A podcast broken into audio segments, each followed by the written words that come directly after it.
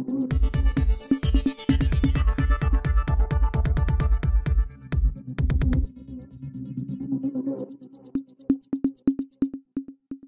இது news focus Tamil. இந்த நேர்காணலில் நம்முடன் அரசியல் பேச இணைந்திருக்கிறார் மூத்த பத்திரிகையாளர் திரு தராசு ஷியாம் அவர்கள். வணக்கம் சார் வணக்கம் அஹ் சத்தீஸ்கர் மிசோரம் உள்ளிட்ட ஐந்து மாநில தேர்தல் விஷயத்தை ஏற்கனவே நம்ம ஒரு அப்டேட்ஸ்ல பேசியிருக்கோம்.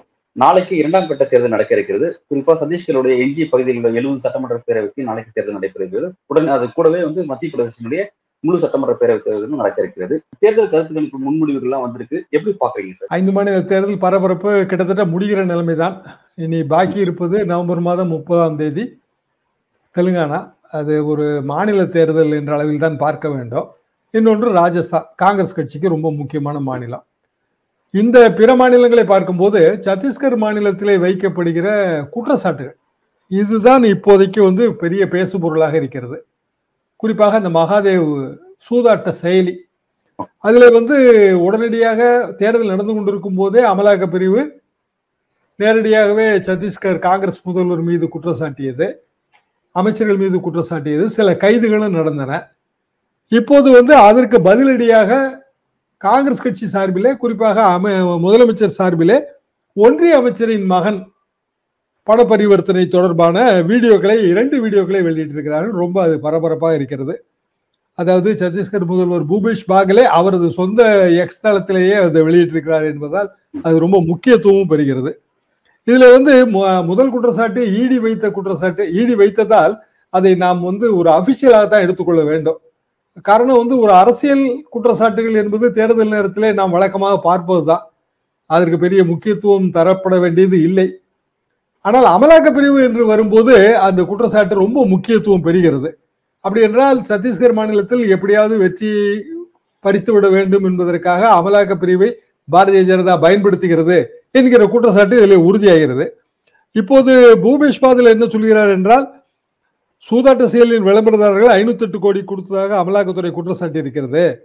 ஆனால் ந ஒன்றிய அமைச்சர் நரேந்திர சிங் தோமர் அவர் ஒரு வேட்பாளரும் கூட தேவேந்திர பிரதாப் சிங் தோமர் ஒரு இடைத்தரகர். ரெண்டு பேரும் பல கோடி ரூபாய் பேரம் பேசிய வீடியோ ஏற்கனவே வெளியானது. இப்போது இன்னொரு வீடியோவை நான் பகிர்கிறேன்.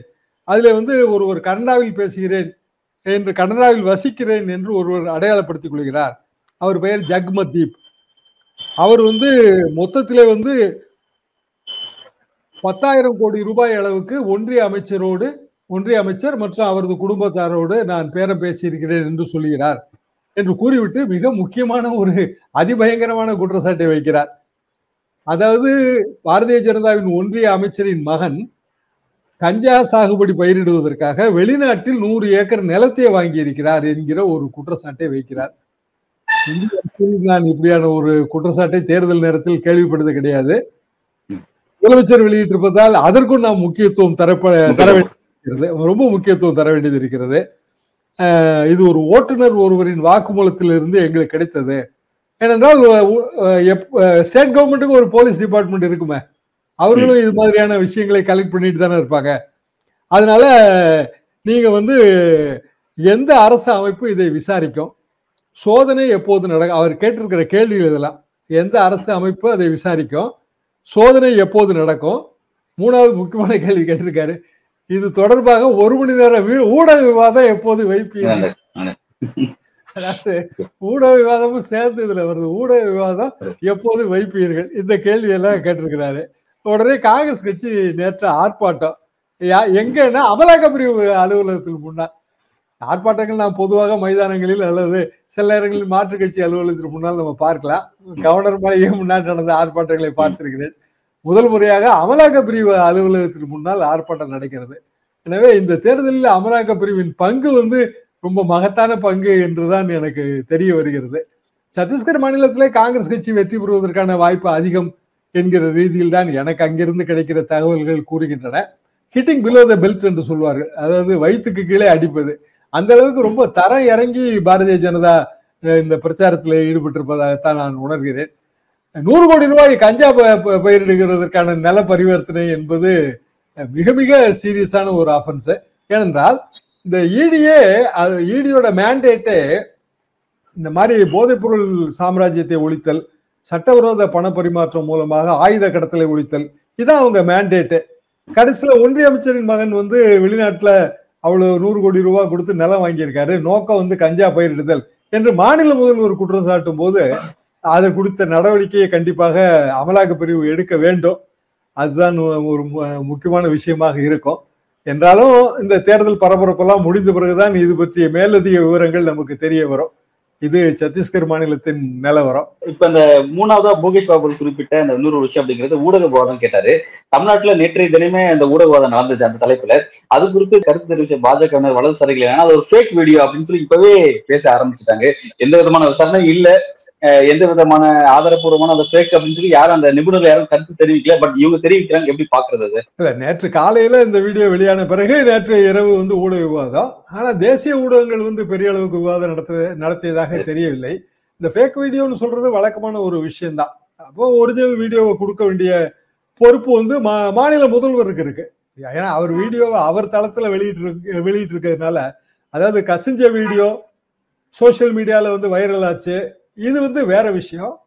பட் அபிஷியலா வந்து நம்ம அபிஷியல் தளத்துல வெளியிடும் போது நம்ம பொறுப்பை ஏற்றுக்கொள்ள வேண்டியது மாநில முதல்வர். அப்போ வீடியோவோட சோர்ஸ் வந்து அவர் காட்டணும்.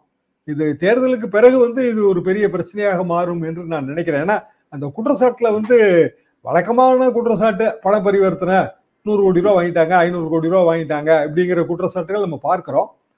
ஆனால் வந்து கஞ்சா பயிரிடும் நோக்கத்தோடு நிலம் வாங்கப்பட்டிருக்கிறது வெளிநாட்டில் என்பது வந்து கொஞ்சம் இந்திய அரசியலில் ரொம்ப ஒரு ஆபத்தான குற்றச்சாட்டு என்று கூட நான் நினைக்கிறேன். அப்படி என்றால் அந்த கஞ்சா எங்க கடத்த போறாங்க?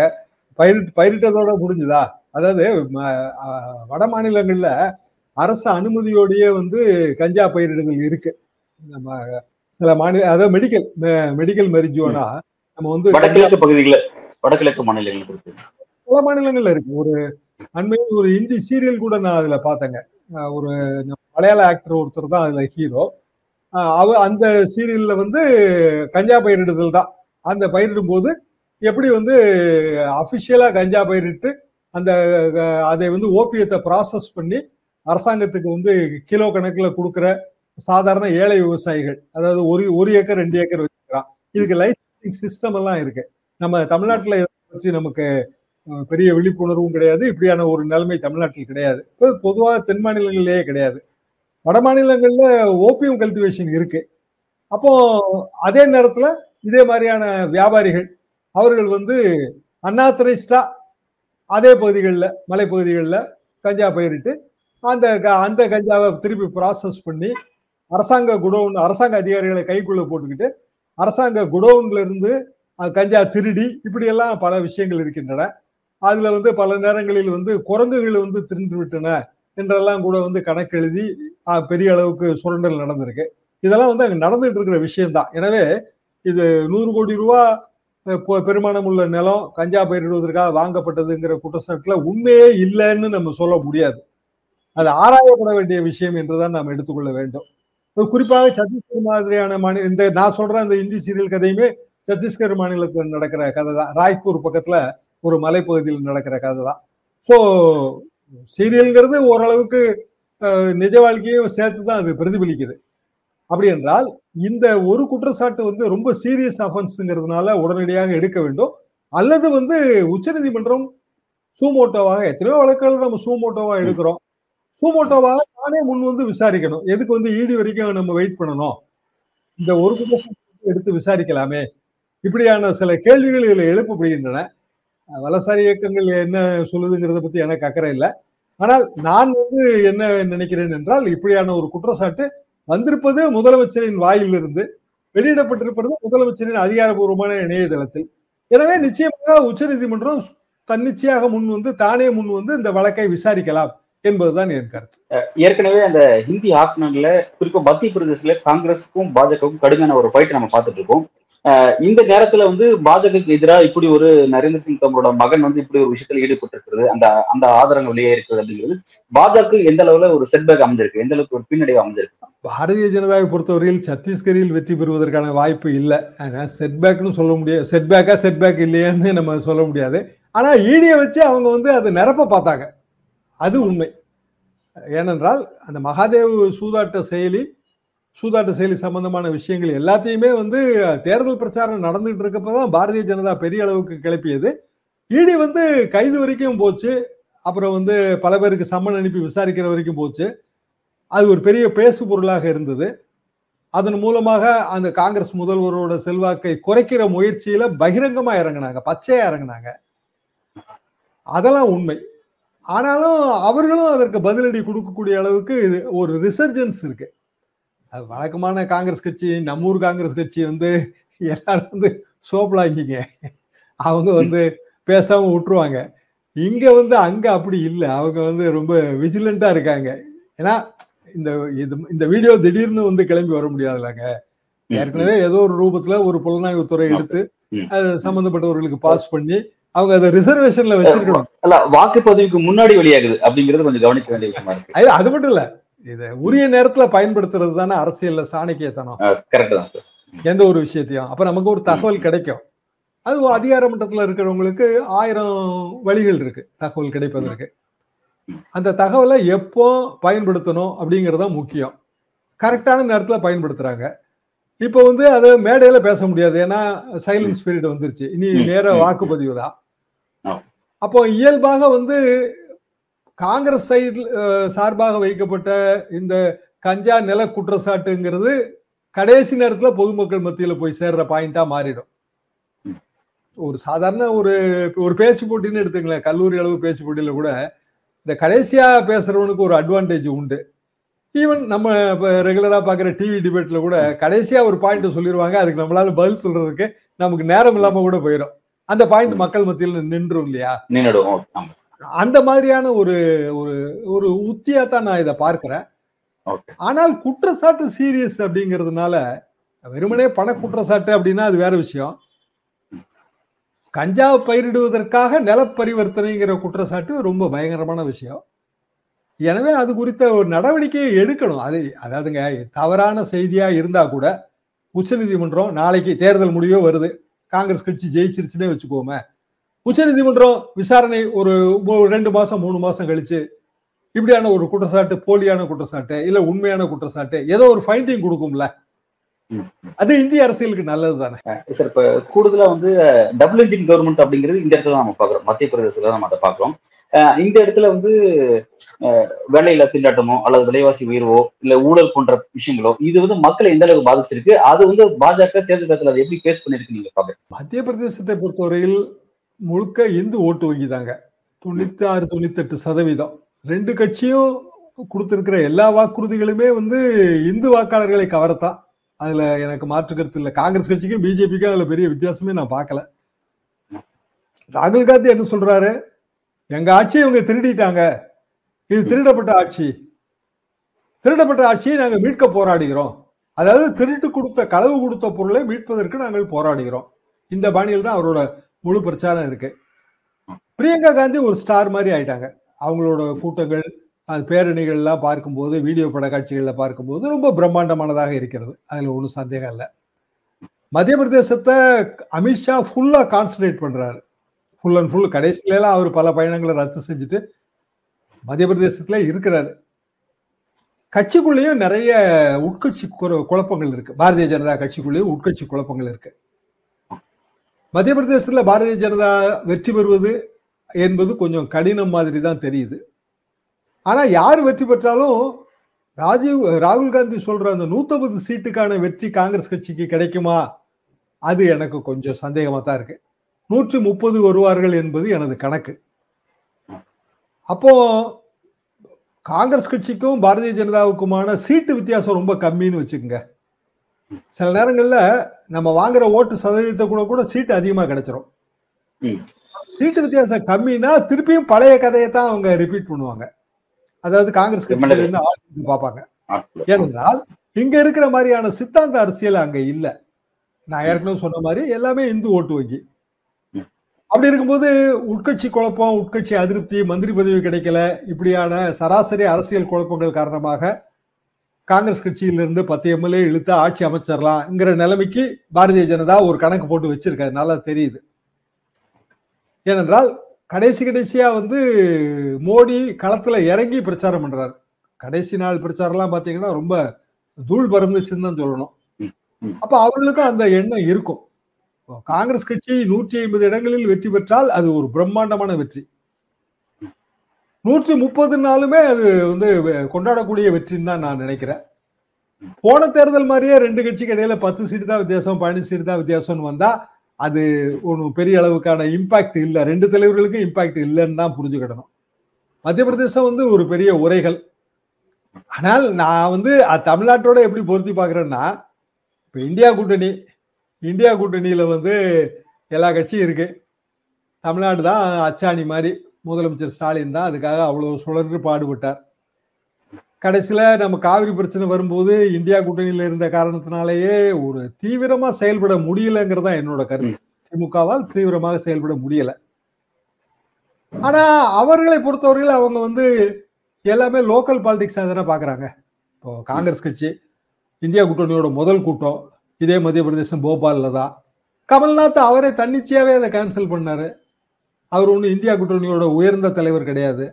கிடையாது. அப்போ இந்தியா கூட்டணி உருவாகும் போது அவர் ஒன்றும் முதலமைச்சரும் கிடையாது. ஆனால் அவரே கேன்சல் பண்ணாரு. என்ன காரணம்? உதயநிதி சொன்ன சனாதன பிரச்சனை காரணம். அப்போ மாநில அரசியலை தானே தேசிய கட்சி பண்ணுது. இப்போ நம்ம எதுக்கு மாநில கட்சி எதுக்கு தேசிய அரசியலுக்கு போகணும்? அப்போ நம்ம மாநிலத்தோட நலன் தானே நமக்கு முக்கியம். தேர்தலே கடைசியில் தொகுதி பங்கீடாக தான் முடியுது. மத்திய பிரதேசத்தில் ஆம் ஆத்மி தனியாக போட்டி போடுது. சமாஜ்வாதி காங்கிரஸோட கூட்டணிக்கு முயற்சி செஞ்சு ஒரு ஆறு சீட்டு கேட்டு நாலு சீட்டு கேட்டு கடைசியில ஒண்ணுமே இல்லைன்னு நிலைமை வந்த பிறகு அவங்களும் நிறைய இடத்துல போட்டி போடுறாங்க. போட்டி போடுறது மட்டும் இல்ல. நீ உத்தரப்பிரதேசத்துக்கு வா உன்னை அங்க வச்சு செய்யறேன்னு சொல்றாங்கல்ல.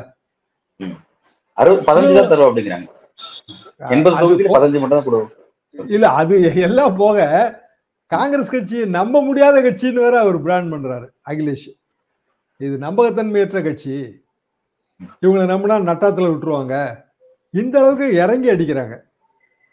அப்போ அடுத்த ஒரு மூ சில மாதங்கள்ல வந்து நமக்கு மக்களவை தேர்தல் வரும்போது இந்தியா கூட்டணியோட ஒரு இந்தியா கூட்டணி இருக்கா இல்லையானே ஒரு தெரியாத நிலைமை மத்திய பிரதேசத்துல இருக்கு ராஜஸ்தான்லயும் இருக்கு. நிதிஷ்குமார் சொன்னது உண்மையாயிடுச்சு. அவர் சொன்ன அந்த கருத்து நிதிஷ்குமார் சொன்னது உண்மையாயிடுச்சு. கரெக்ட் நீங்க சொல்றது கரெக்ட் அப்போ அதுல என்ன இந்தியா மாதிரியான ஒரு பெரிய நாட்டுலங்க மாநில நலன்கள் ரொம்ப முக்கியம். இப்போ வந்து நம்ம மாநிலத்துல நமக்கு செல்வாக்கு இல்லைன்னா டெல்லியிலயும் செல்வாக்கு இல்லை. சந்திரபாபு நாயுடு ஒரு காலத்துல டெல்லியில கிங் மேக்கர் பட் அந்த ஒன்றுபட்ட ஆந்திர பிரதேச அரசியல்ல அவர் தோல்வி முகத்துக்கு போன உடனே அவரோட நேஷனல் மெரிட் போயிடுச்சு. இல்லையா? இப்ப அதை அதை மீட்கிறதுக்கு தான் அவர் போராடிட்டு இருக்காரு. பழையபடி காங்க பிஜேபிக்கே அவர் போறதுக்கு தயாரா இருக்காரு. என்ன காரணம்னா அந்த மாநில அரசியலிருந்து சிறகுகளை விரித்து தேசிய அரசியலுக்கு பறக்க ஆசைப்படும் போது தேசிய அரசியல் மாநில தலைவர்களை ஏற்றுக்கொள்வதில்லை. அதனாலதான் கலைஞரை வந்து என் உயரம் எனக்கு தெரியும் சொன்னாரு. காமராஜர் அகில இந்திய காங்கிரஸ் கட்சியோட தலைவரா போன பிறகு தமிழ்நாட்டில் அவருக்கு செல்வாக்கு குறைஞ்சது. இங்க முதலமைச்சருங்க காமராஜர் எங்களோட பள்ளி காலத்துல. காங்கிரஸ் கட்சி பலவீனப்படுது இந்தியா முழுவதும். சீனியர் லீடர்ஸ் எல்லாம் கட்சி பணிக்கு வரணும்னு நேரு அழைப்பு விடுக்கிறாரு. காமராஜர் வந்து முதலமைச்சர் பதவியை துறந்து வந்து போனார். பக்தவச்சல முதலமைச்சர் ஆனார். காங்கிரஸ் கட்சியோட வீழ்ச்சி வீழ்ச்சியின் தொடக்கம் அதுதான். பெரியார் எப்பவுமே சொல்றாரு நீங்க அந்த தவறை செய்யாதீங்க. நீங்க வந்து முத அகில இந்திய அரசியலுக்கு போகாதீங்க. ஏன்னா பெரியார் அப்போ வந்து திமுக எதிர்ப்பு காமராஜர் ஆதரவு. அறுபத்தேழு வரைக்கும் அவரோட ஸ்டாண்ட் இதுதான். காமராஜ் ஆனால் கட்சி பண்ணி தான் பெரிதுன்னு போனாரு. மகாத்மா ஜவஹர்லால் நேருவோட மரணம். மரணத்துக்கு பிறகு கிங் பேக்கர் காமராஜ்னு அவரை அவ்வளோ போற்றி பாராட்டினாங்க. லால் பகதூர் சாஸ்திரி அவர் தான் வந்து பிரதமர் பதவிக்கு தேர்ந்தெடுப்பதில் பெரிய காரணகர்த்தாவாக இருந்தார். மிக பெருந்தலைவர் கடைசியில் அந்த லால் பகதூர் சாஸ்திரி காமராஜர் பேச்சை கேட்டாரா? இந்தி எங்களோட அறுபத்தஞ்சு இந்திய எதிர்ப்பு போராட்டத்தோட முக்கிய காரணி யாரு? லால் பகதூர் சாஸ்திரி. என்ன காரணம்? அந்த கான்ஸ்டியூஷன் படி நடக்கணும். கான்ஸ்டியூஷன் அமலுக்கு வந்த பதினஞ்சாவது வருஷத்துல இந்திய அமல் இந்தி வந்து அலுவல் மொழி. எனவே அறு இருபத்தாறு ஜனவரி ஆயிரத்தி தொள்ளாயிரத்தி அறுபத்தஞ்சுல இருந்து இந்தி வந்து அலுவல் மொழியாகிறதுன்னு சொன்னாரு. காமராஜர் எவ்வளோ ரிக்வஸ்ட் பண்ணாரு? இதை நம்ம போஸ்ட்போன் பண்ணலாம் இந்த ஐடியாவைன்னு அவர் கேட்கல அதனால ஏற்பட்ட விளைவுகள் எங்களுக்கே காலேஜ் டேஸே பாதிக்கப்பட்டதுங்கிறது ஒண்ணு. இன்னைய வரைக்கும் வந்து அந்த பிரச்சனை அப்படியே தான் இருக்கு. எப்ப இந்தி எதிர்ப்புங்கிறது ஒரு பெரிய பாயிண்டாவே மாறிடுச்சு தமிழ்நாட்டுல.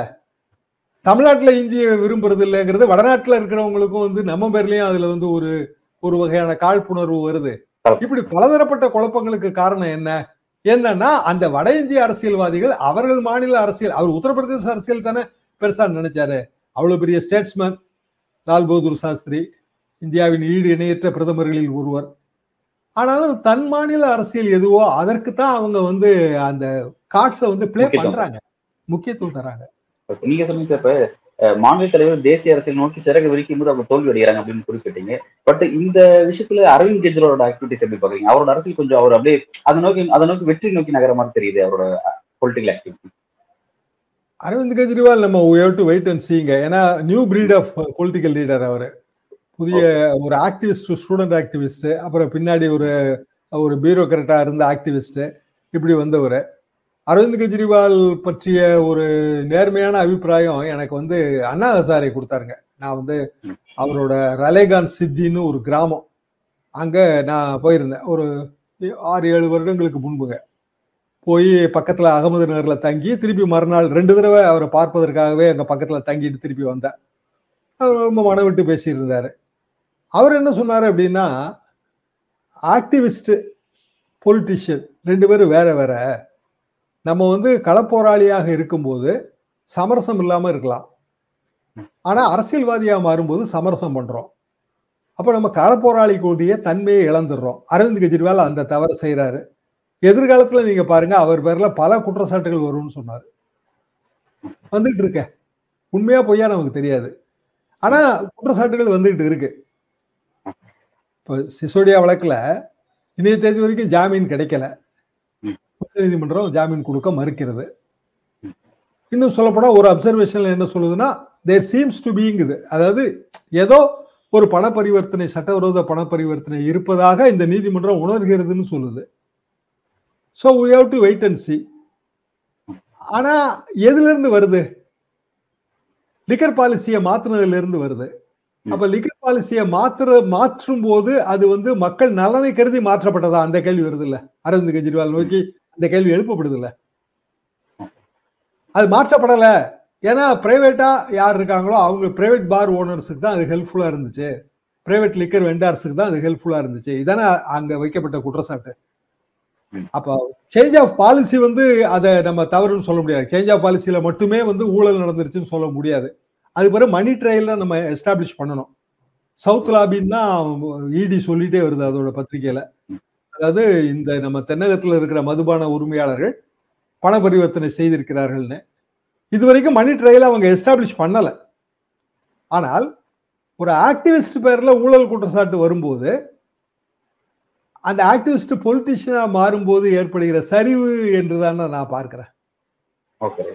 உண்மை இல்லைங்க. பத்திரிகையாளர் அரசியல்வாதி யாரான்னு வச்சுக்குவோம். தேர்தல் தேர்தல் நிக்கிறாருன்னே வச்சுக்குவோம்.